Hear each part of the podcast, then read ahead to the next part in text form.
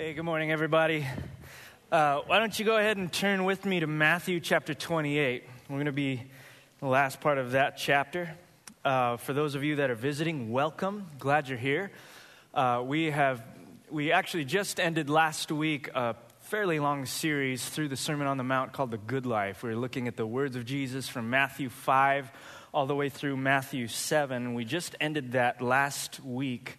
We're starting a new series, a little, uh, a shorter one, starting today, called Now What? A series on spiritual maturity, answering some questions that a few of us have, some that have come up even as we've been going through the Sermon on the Mount, looking at the life and the words of Jesus, specifically his words, and being being uh, taken aback by the power of the things that he said, by his view of what a good life is, the life of the kingdom Perhaps some of you have been asking yourselves, well, I, I find that alluring.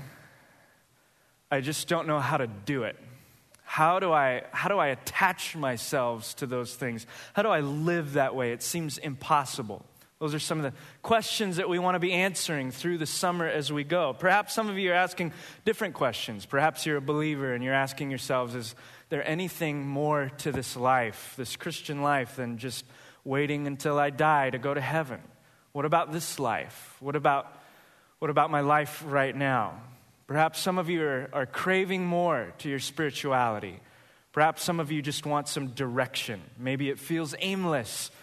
Whatever the question may be, those are some of the things that we're going to dig into for the next seven weeks as we look deeply at the scriptures to discover what it means to grow in Christ together, what it means to be conformed to Christ's life and his image. And I want to start by doing that.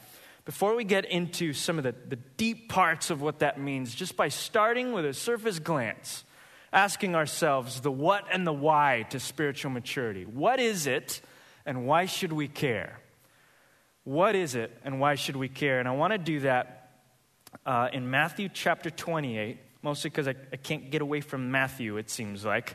Um, Jesus so good, the stuff he says. And so I want to treat um, some of these last verses at the end of the chapter, pretty familiar text.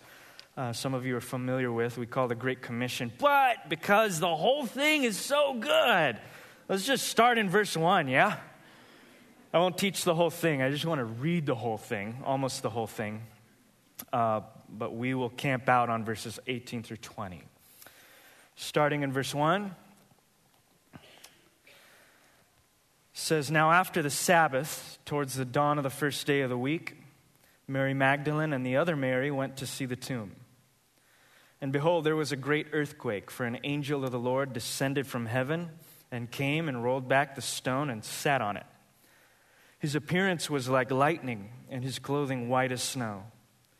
And for fear of him, the guards trembled and became like dead men. But the angel said to the women, Do not be afraid, for I know that you seek Jesus who was crucified. He isn't here, he is risen, just as he said. Come see the place where he lay. Then go quickly and tell his disciples that he has risen from the dead. And behold, he is going before you to Galilee. There you will see him. See, I've told you. So they departed quickly from the tomb with fear and great joy and ran to tell his disciples. And behold, Jesus met them and said, Greetings! And they came and took hold of his feet and worshiped him. Then Jesus said to them, Don't be afraid. Go and tell my brothers to go to Galilee, and there they will see me. skip ahead to verse 16. Now the eleven disciples went to Galilee, to the mountain to which Jesus had directed them. And when they saw him, they worshiped him, but some doubted. And Jesus came and said to them, All authority in heaven and on earth has been given to me. Go therefore and make disciples of all nations, baptizing them in the name of the Father and of the Son and of the Holy Spirit, teaching them to observe all that I have commanded you. And behold, I am with you always to the end of the age. This is the word of our Lord. Heavenly Father, we set ourselves under the authority of your word, as your disciples would have done as you were speaking to them. Gospel writer Matthew once said that when the, the, the crowds were done hearing you speak, Lord, they were astonished at your teachings because you spoke as one who had authority and not like their scribes. And I think thousands of years later, we gather together around your word again in this building, wanting more than the scribes. We want the authority of the kingdom of heaven spilling off the lips of our Messiah into our souls, bringing us to life. So I pray that you would do that. We believe that you have spoken. We pray that your word would be living and active in our lives. It would cut, pierce through the darkness and the dross and the mess and the drama and their circumstances and our faulty, messed up, confusing environments to get to the core of who we are. And I pray that the light of the glory of God in the face of Christ would illuminate those dark places. You would step in, rearrange the furniture of our hearts, and make your home there. 45 minutes, Lord. Please raise the dead in 45 minutes and bring us to life, newness of life as you were resurrected, may we also experience that resurrection life. In Jesus' name, amen. Amen. A lot of you are, uh, you know, you've heard this, especially those last few verses in Matthew before, is often called the Great Commission. It's that command to all believers to go and to make disciples all around the world in all nations its primary concern is what it directs God's people to do. I want to, I want to handle that later. That is its primary focus. I want to, I want to talk just for a little bit about its, its indirect focus. What it, before it tells us what, before it directly tells us what to do, what it indirectly assumes that we are, okay? Before it commands us directly what we are supposed to do in obedience to Christ and his kingdom, what it already assumes that we are. I want to make sure that we know who we are, what we are, before we just try to busy ourselves with what we're supposed to do. Never works, have you noticed, to get the cart in front of the, uh, the horse? So it is for us. We, we have to learn who we are. And I pray that we would before we begin to look over the next few weeks at what we're to do. And I think we'll find it here in verses 18 through 20. And I want to preface everything that I'm going to talk about today, the next few minutes, with a question. Question that all of us should at least have a handle on or our teeth dug into. The question that we're already asking who are we before we understand what we're supposed to do? First question of most importance is what is a Christian, right? Some of you profess to be Christians. Some of you profess to not be Christians, perhaps. Some of you are maybe caught in the middle. Some of you maybe don't like uh, Christianity, but you like Jesus. There's a, a, whole lot of different positions and experiences represented in this room, but of first importance, what is it? Maybe some of you have been Christians your whole life and you're still asking, what is a Christian? What is this life supposed to look like? What is it? I want to posit this morning that perhaps there's a more helpful thing to ask than what is a Christian. Not that the term Christian is a bad term, it's actually very good. It's from the Bible, book of Acts.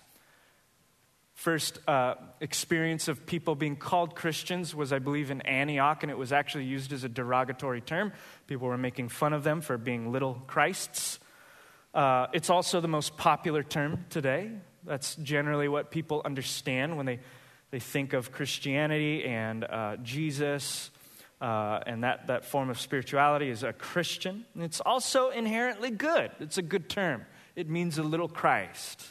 And those of us who make a big deal out of Christ would love to be called that, by that term. We would love to be known by his name and by his nature. So we should embrace the term Christian and not be ashamed of it. I do, however, want to throw out that it is loaded term and a broad term. Even though that it is a good term, some of us maybe don't know what it means, and that's a problem. Perhaps some of us, not knowing what it means, have loaded it with all types of baggage that should not be there. So I'm not advocating that we discontinue the term Christian, for that is what we are. I'm advocating that we clarify what we mean by it when we say it. What goes through our minds when we open up our Bibles, when we step out of our doorsteps, when we enter our cars, go to our workplaces. With that in our minds, I am a Christian. And in order to do so, I think we would do well to revisit the guy who started it all and the words that Jesus himself, our founder, used most often to describe little Christs disciple. So, my new question is what is a disciple? There are many books on many shelves in many stores aiming to answer that. I can't recite them all here. Some of them are very good, some of them are very bad. I'm not going to try to hit every, every answer to every question that is asked. All I want to do is to do what we do on Sundays return to the word of the Lord. Get a couple morsels by which to feed ourselves before we go out during the week. But before I, uh, I do that, I want to I want to talk about how discipleship addresses the problem. Here's the problem we need a more potent understanding of what it means to be a Christian in the city of Santa Barbara. I don't need to explain or teach any of you. You can see it. Perhaps you've experienced it. Perhaps you have thought deeply about it yourself over the years. But American Christianity has at times, maybe, lacked the potency that its reputation has often garnered in generations past. So, before I talk about how discipleship addresses that problem, I want to talk about the problem itself first the problem of a stagnant spirituality. Perhaps what some of you are experiencing right now. How do you get out of the rut? There was a book that was written um, within a, a, year or two by a professor of ministry and missions in Indiana. His name was Thomas Bergler.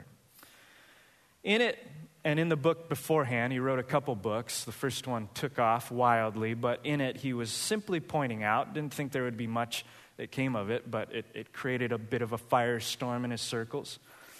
That there was a deep seated apprehension of adulthood. I'm not talking about Christianity or spirituality, just people in general, growing up. There has been, over the course of a couple decades, this dramatic shift in young people which has not always been there throughout the decades and even the centuries, where our desire to mature or grow up has largely been pushed deeper into our age, meaning the age by which we consider ourselves as being responsible and uh, supposed to mature is being pushed deeper into an older age. There's no longer a great urgency to mature, to grow up. In place of that, there's, there's more of a, a youth idolizing culture that replaces that. There's more of a, an apathy, perhaps, a passive uh, approach to life. Now, he wasn't making any moral judgments on that, you know, the lack of urgency in, our, uh, uh, in American culture to grow up. He was, however, pinpointing this, and this is what I want to latch myself on as we go through Matthew 28 that that cultural influence started to creep into people's spirituality. And he started to think about this, and this is what his book is about. And he, he went into a college class one day and he started to ask all of his, his college students a question. He said, I want you to define spiritual growth for me in your own words. I want you to define spiritual maturity. Shocked by the range of answers that he got. They range from, well, I don't think we should judge people in that way, to, I don't think we ever arrive in our spiritual growth, to, we can't be holy in this life, to, we're not perfect. what he noticed in his own classroom was that people did not have a working concept of spiritual growth. And so they ended up staying right where they were. It wasn't just an accepted thing, but it ended up being a celebrated thing. Not only do we defend our lack of growth by retorts from the Bible, such as, don't judge me, but we also embrace it as our authentic sort of spirituality. I'm just being me, it's just me and the Lord. In other words, more and more modern Western Christians are content with remaining young and immature in their faith. This is something that Bergler ended up coining. Uh, he made up a word for it, I believe. He called it juvenilization of Christianity in America. The process by which our religious beliefs and practices, and even the development of our characteristics, those of adolescents, of young people, become accepted, even celebrated as appropriate for Christians of all ages. In other words, we don't grow and we like it.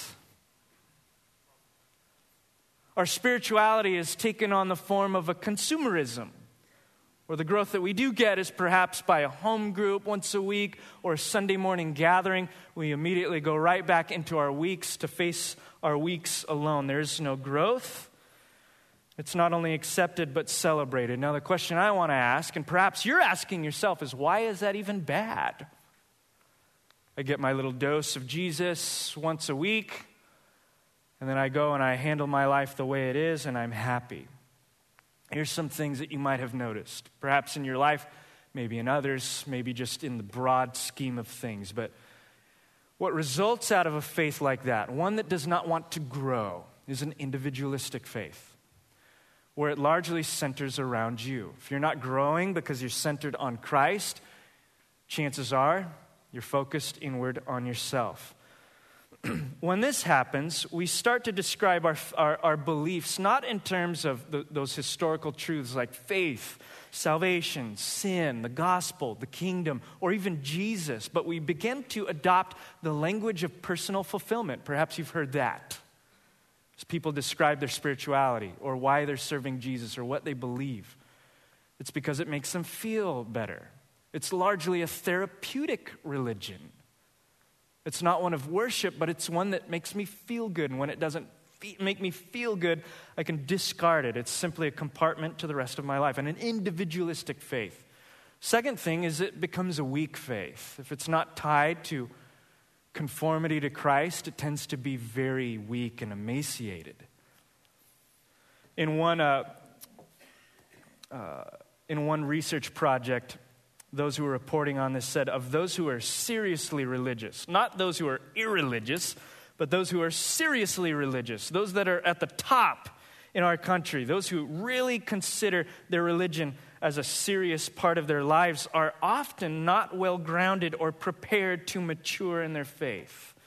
And what happens with that, as the research goes, is that when they, uh, when they come to places in their life that are deep transitions, big decisions in lives, uh, in life, disappointments, upsets, setbacks, they don't know how to handle it through the lens of the kingdom of God. It's very surfacey. It's very weak.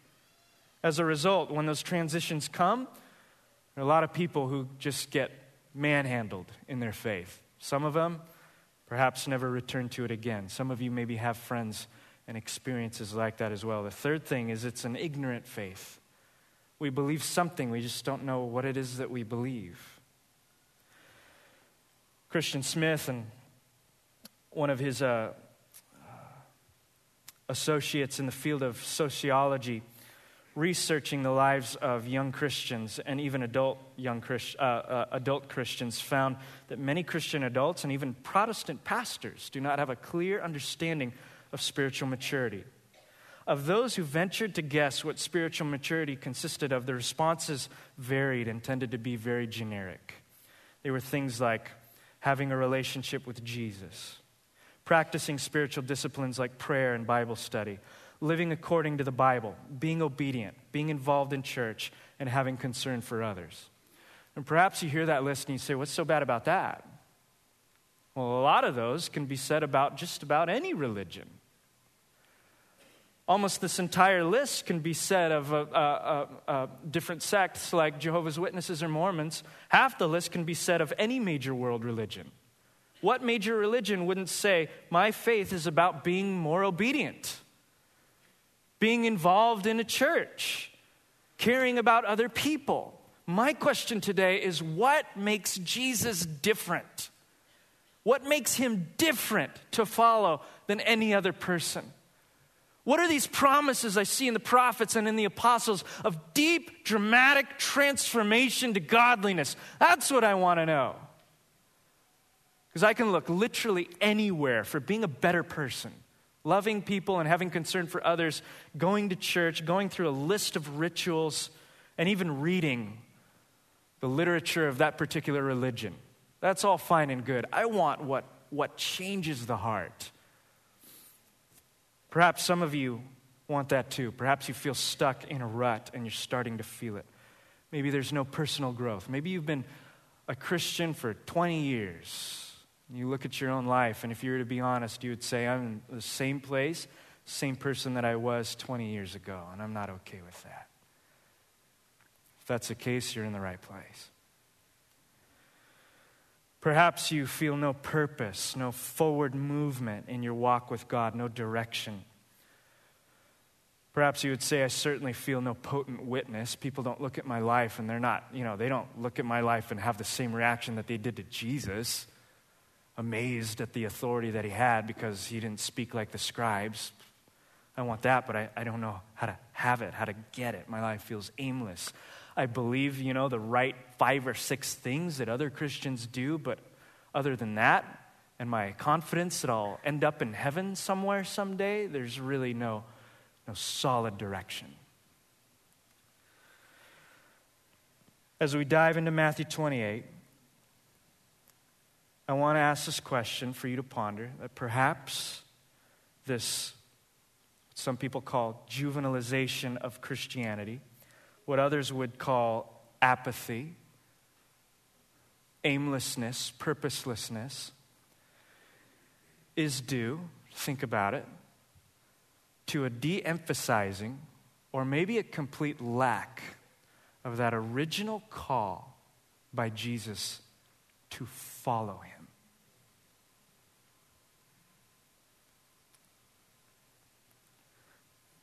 Perhaps we've been satisfied enough with being converts and making converts. Converts, converts, converts. Perhaps that's all we know of our spirituality, anyways. I was a convert once. When Jesus is obsessed with making disciples. I want to throw out there that our obsession maybe should match his. That he might know something that perhaps our generation and prior generations have at times missed, and that maybe we should align our desires with His. That I believe from Matthew 28, as we're going to see, it's not going to take me very long to get through the text, but I think you'll see in it that the cure to all of these things is an old fashioned Christian discipleship. And for you to see that, and I hope you're persuaded by Christ's words and not my own, that this will happen as we look first at his disciples, at his first disciples, and see the last words that he gave them. Look with me again. We're going to look at verses 18, verses 19, and part of 20. All of 20. the whole Bible. I know, I know. First thing of importance I want you to see from this is who Jesus is speaking to. Right? Before you look at who he's speaking to, look at what he well, look at the claims he makes about himself. All authority has been handed to me in heaven and on earth. That's a, that's a big claim. I haven't heard anyone in this building say that about themselves. If I did, that would be weird. Jesus says some of his last words to his disciples after they have walked with him for three years. He says, All authority is mine in heaven and on earth. In other words, my words are of perfect wisdom. Everything I say is true wisdom and knowledge. I know more about life than anybody else on the planet. The things that I say are worth obeying. I have knowledge not only of this life, but of the next. And if you follow me and heed my words, it's going to matter. And he proved this to the people listening to him by the way that he lived, by the things that he said with authority, by the miracles and signs that he put on display, and most importantly, by dying and rising from the dead. As Paul would say in Romans 1, God proved that he was the Son of God, that Jesus was the Son of God by, ri- by resurrection from the dead in the spirit of holiness. He was making a statement about himself showing off his life, and that before he leaves, he makes a cold statement lest anyone be mistaken. I am who I say I am, and nobody's like me, and my words are more important, more wise, more thrilling, better to follow, and of greater authority than anybody you've ever heard and ever will hear. Now, he's not any longer speaking to the same people who was listening to him on the, uh, on the north shore of Israel as he was giving the Sermon on the Mount. A mixture of disciples, looky loos, Pharisees, Sadducees, uh, the whole gamut of people. People just kind of looking to see what he's going to say, people who are thrilled by him, people who are committed to him, the whole gamut. No, right now he's speaking to 11 people 11 people who have looked at his life, seen the quality thereof, and have already decided in their minds this guy is worth me at least trying to follow. Between that group of people, some are already worshiping, some are a little skeptical, but they're there. And to them, Matthew describes these are disciples, meaning they have already seen his authority. He's now just saying what they already understand. And they have already brought themselves to a place where they say, Yes, Lord, we're here listening to you. Whatever you would have us do, we get it. There's nobody like you. No one of, of greater importance. No one who can match your claims. No one who says the things that you say, but also proves that what they say is valid. No one who has given evidence that you are the person that you say you are and have done and will do what you say you will do. And we're in. Jesus, we're in, Lord. What is a disciple? Jesus goes on to tell his original disciples how to make more. I don't want to concentrate on what we're supposed to do just yet, making disciples. I just want to look at what it looks like to be made a disciple, to make sure that we are indeed disciples. Two things in particular, probably not the only things that have to do with discipleship. But because Jesus said it, in a very important line, we'd have to say they're at least essential. So let's just start with these two. Right out of the words and mouth of our own Lord. He says, Make disciples by baptizing them in the name of the Father and the Son and of the Holy Spirit. Two, teaching them to observe all that I have commanded you. Those are the two things I want to, want to hone in this morning baptism. Baptism, that which Paul and, and Peter would go on to describe as that symbol of being immersed in water, right?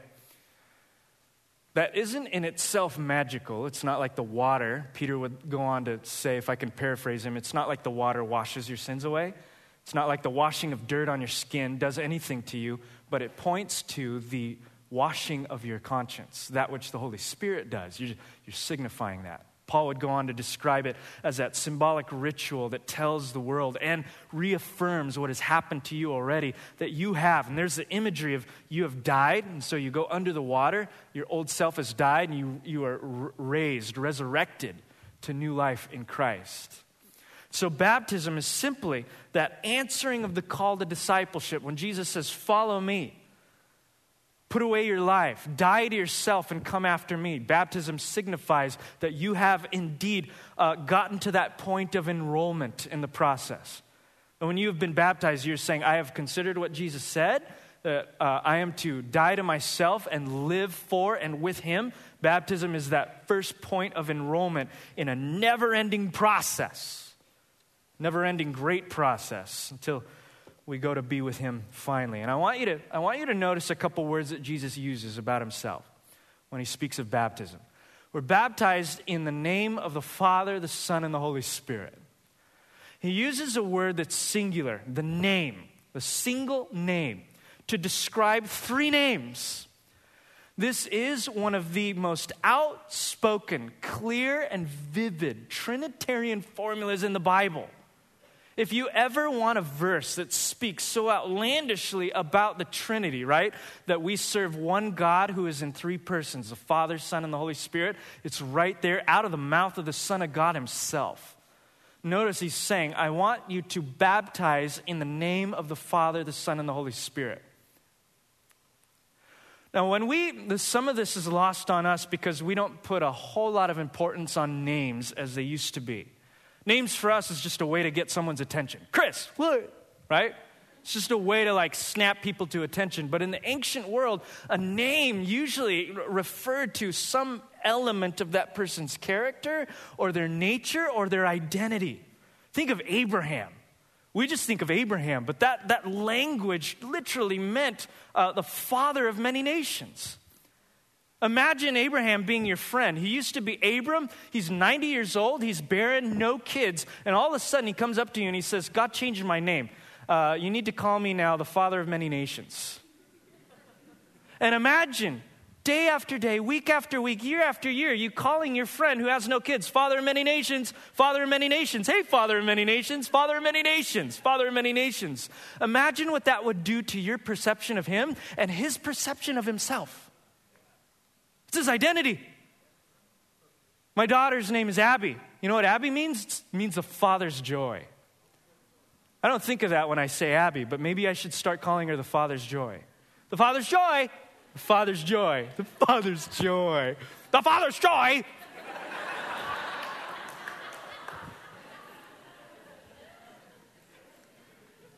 Can't help but wonder what that would do to her identity if I did that year after year after year. When Jesus speaks about being baptized in the name of the Father, the Son, and the Holy Spirit, he's not just trying to get their attention, nor is he using that as a title. He's speaking about being brought into the character, nature, identity, and person of the Godhead. It's a new way of living.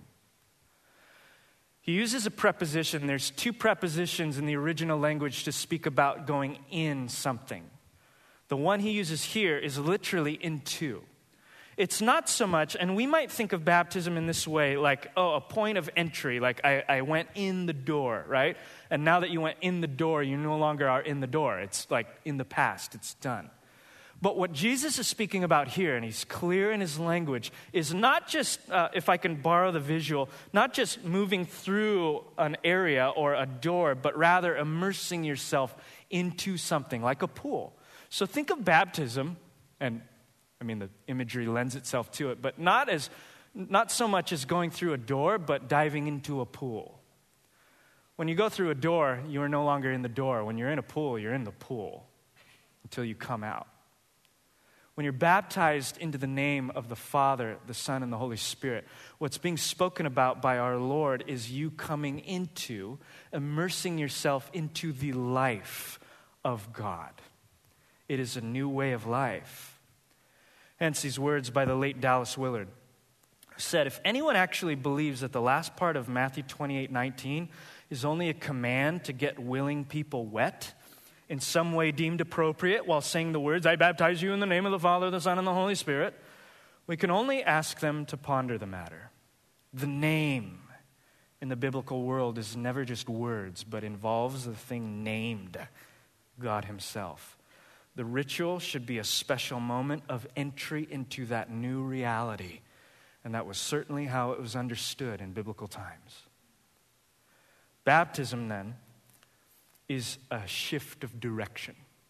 It's you recognizing, maybe for the first time ever, this is a shift in direction. A longing for a different life, even a different person.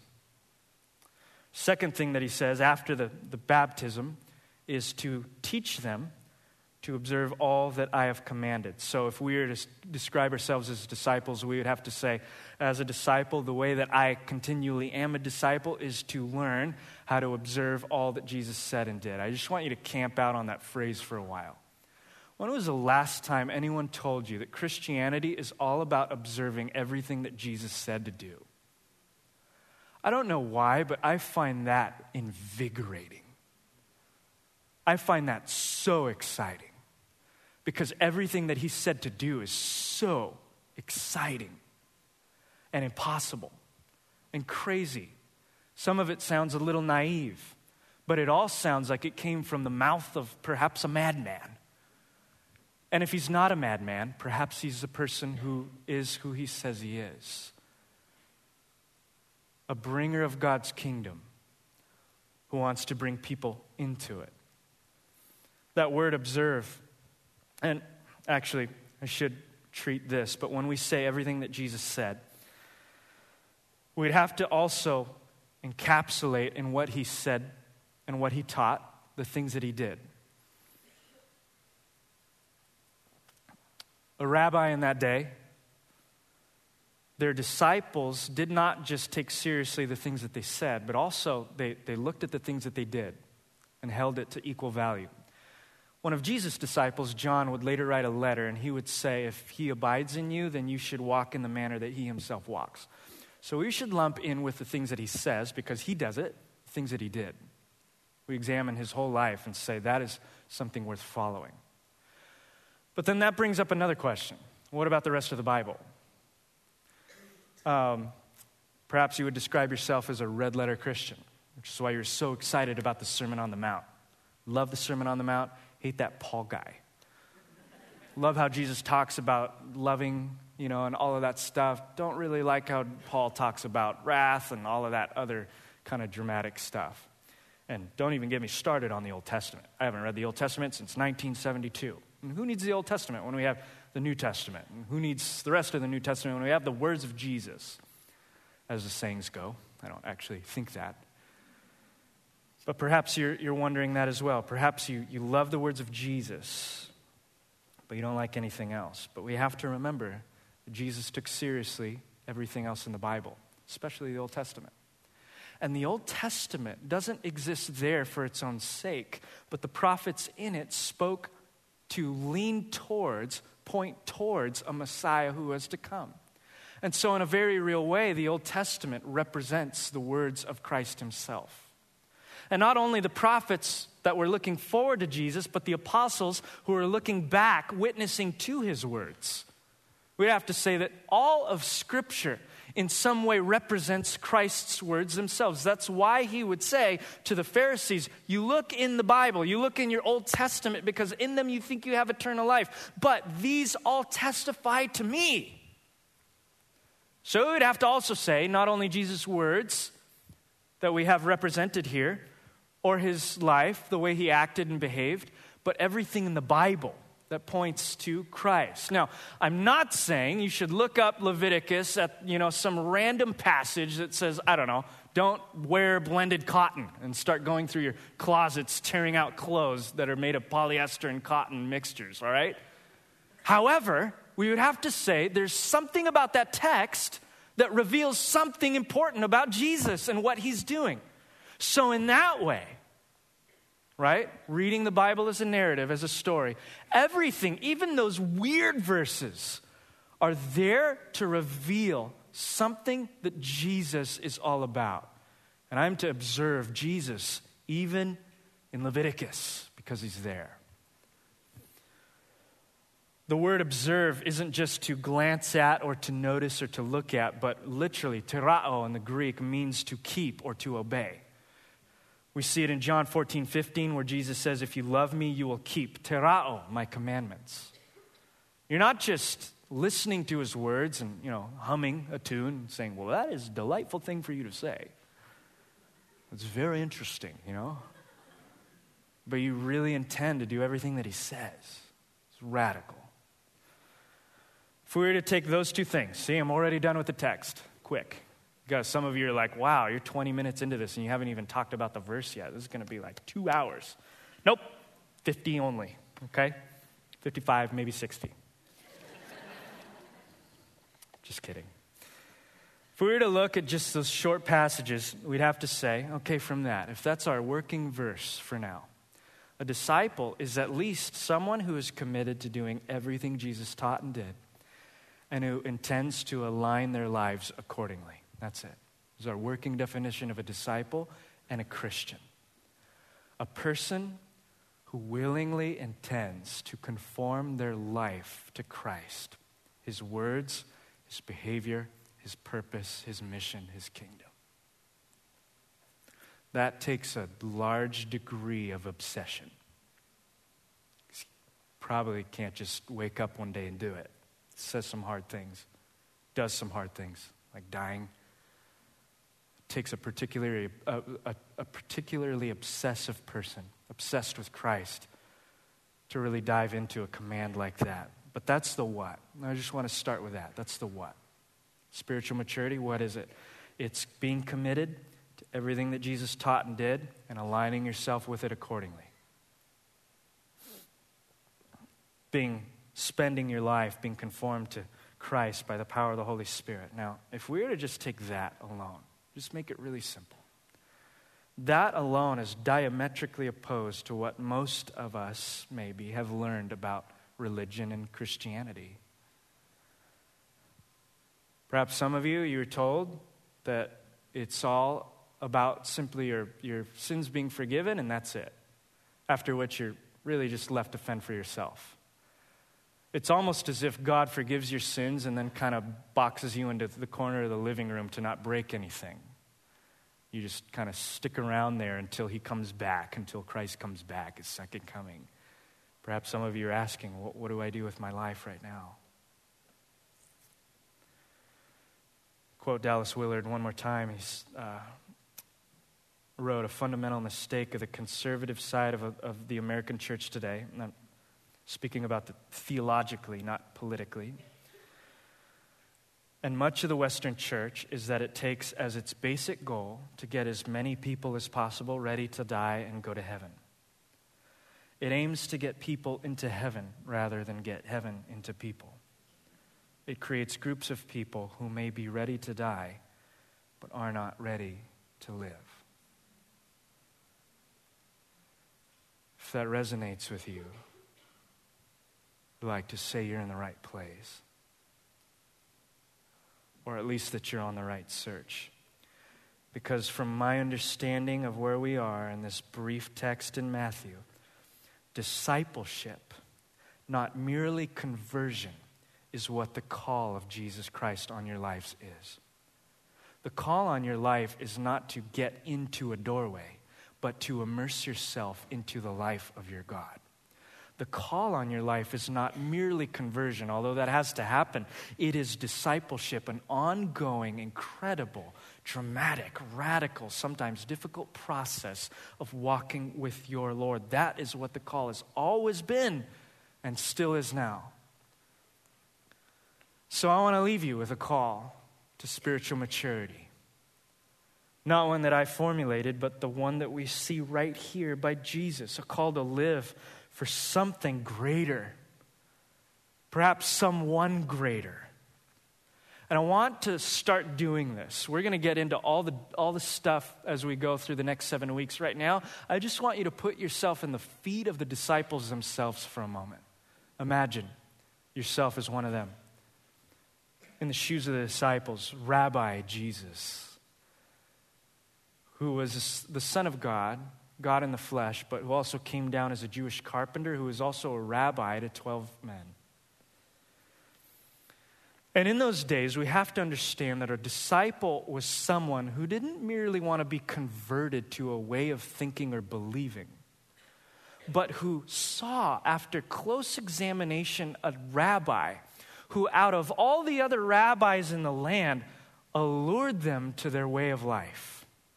Meaning, that when you grew up to a point in your life where you were ready to step out and to, uh, uh, and to embark on the journey God had in your life, if you were a disciple and you were going that route, your goal in life was to find a rabbi. And there were many to choose from, many different philosophies of thought, many schools of thinking, all sorts of different stuff. Your goal as a disciple in that era was to find that one rabbi who stood above the rest who in your mind match the kingdom principles of God in the Torah, who perfectly, as far as it depended on that person, exemplified what it means to walk after God, to obey Him, to live in the life of God. And when you found that person, you were so allured by what you saw that your driving purpose for the rest of your life was not simply to be converted to their philosophy of thinking, but to become just like them.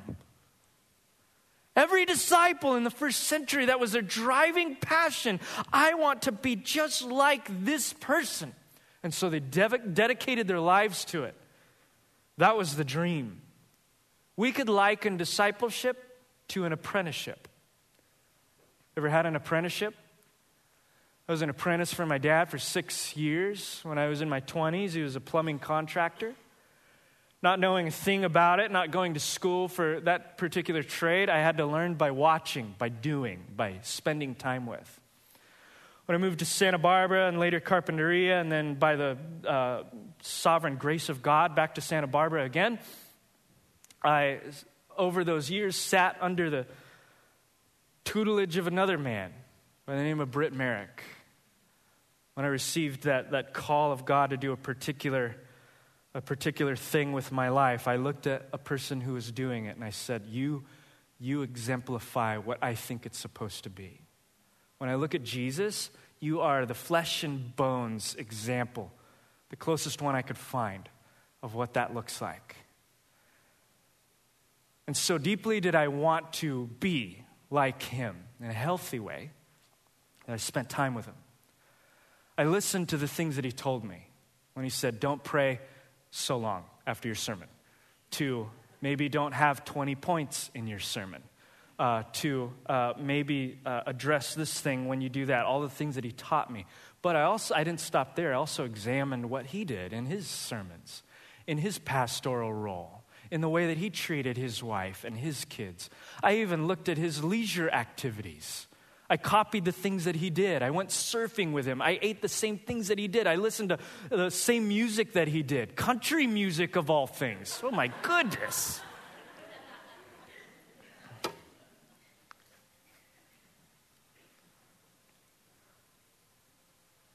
And slowly over time, in my apprenticeship, I learned to live my life the way that he did.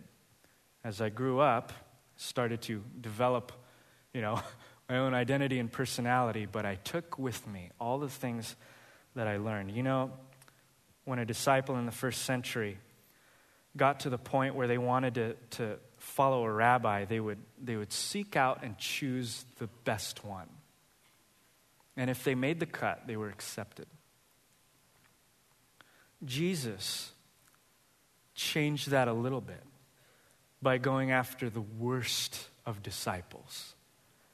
Not waiting for them to choose him, which they would never do out of the shame that they must have been experiencing as the lowest of the low, Galilean fishermen with not a shred of training or education that was enough. This rabbi goes up to them and chooses them. And what does he say? Follow me. Follow me, and I will make you fishers of men.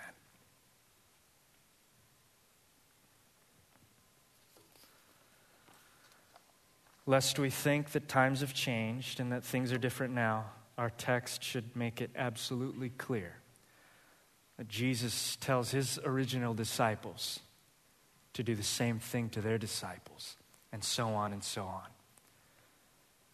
That the call 2,000 years later has never changed. The call is still follow me, Christ, and I will make you what I want to make you. It's a call to nothing less than supernatural transformation. For those of you that are wondering if there's anything more, anything deeper, anything farther, anything higher in the spiritual life that we call Christianity, the call is nothing less than absolute change from the inside out. Personal, dramatic, spiritual, and supernatural transformation. You don't have to coast from day to day wondering what your life is supposed to count for. Jesus tells you, Follow me every day, and I'll show you what it's like.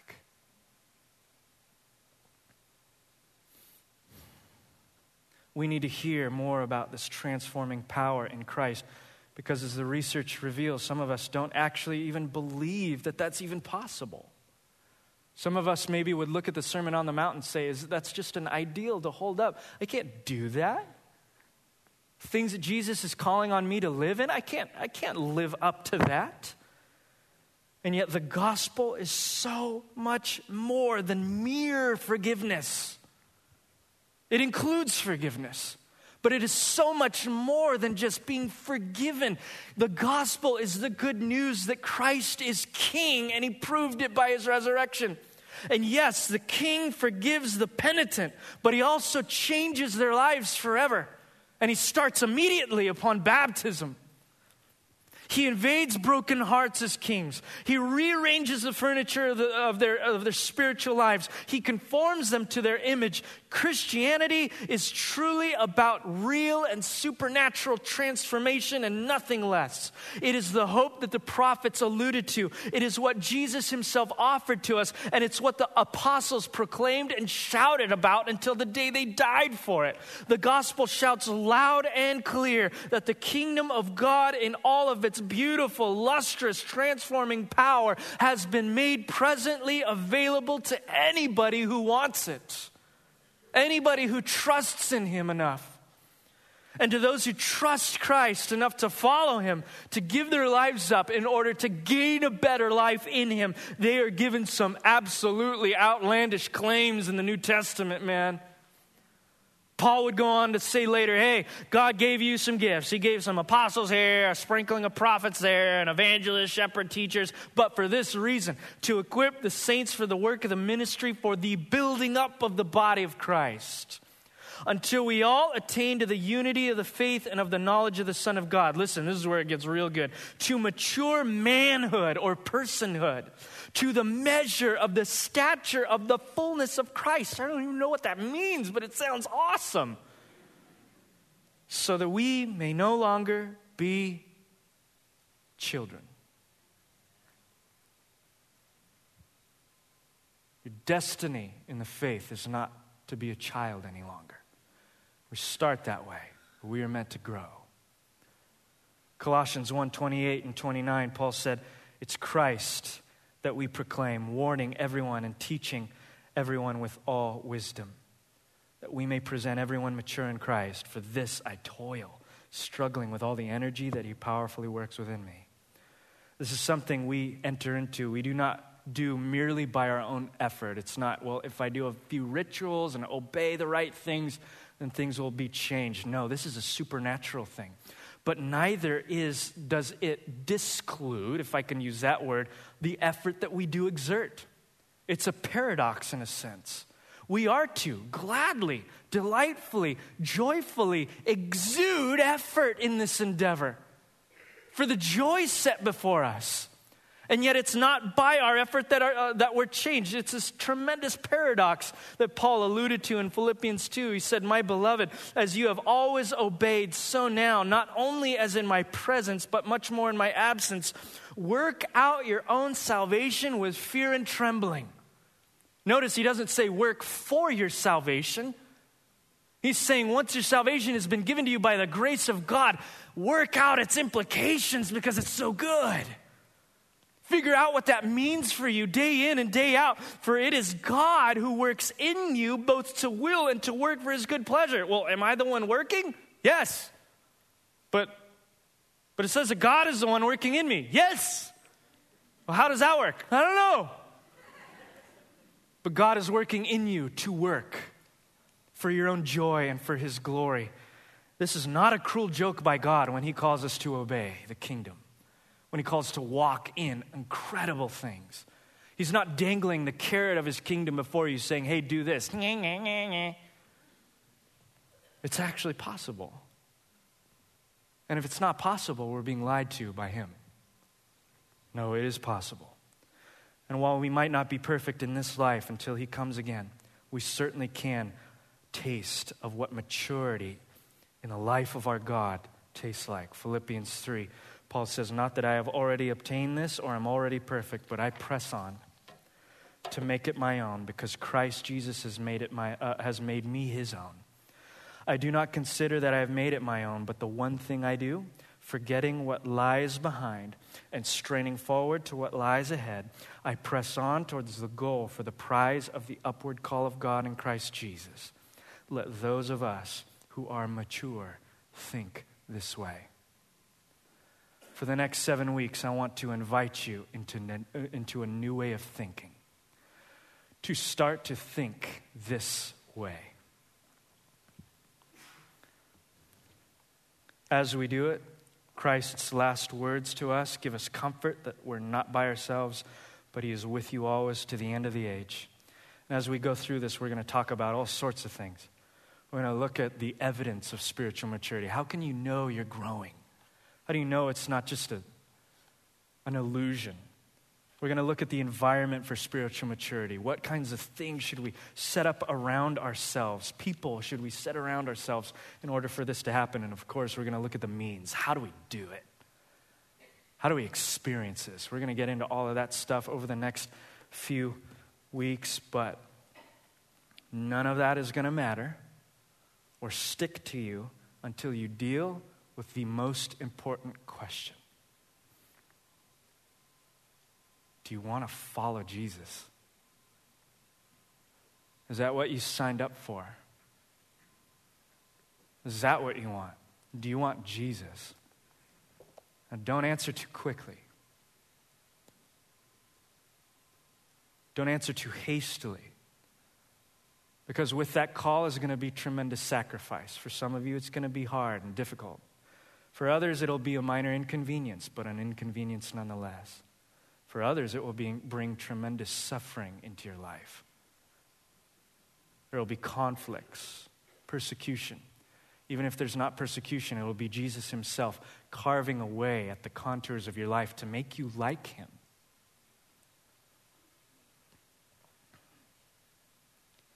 For some of you, you might even lose a whole lot in order to gain Him. Saying, goodness, you're not selling this Jesus thing very well.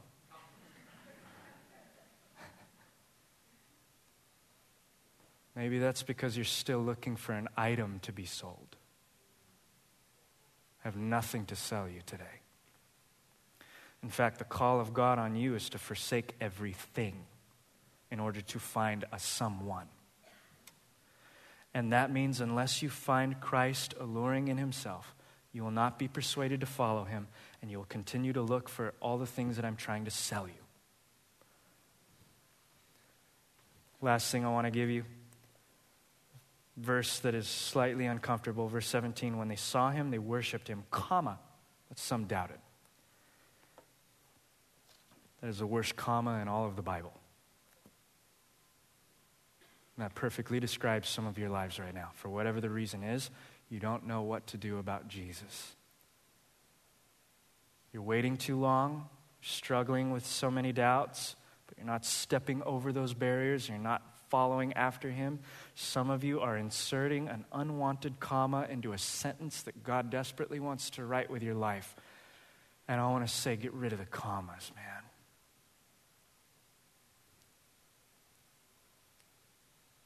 Dive into the deep end of the pool only way out of that cycle is to see that Jesus is better.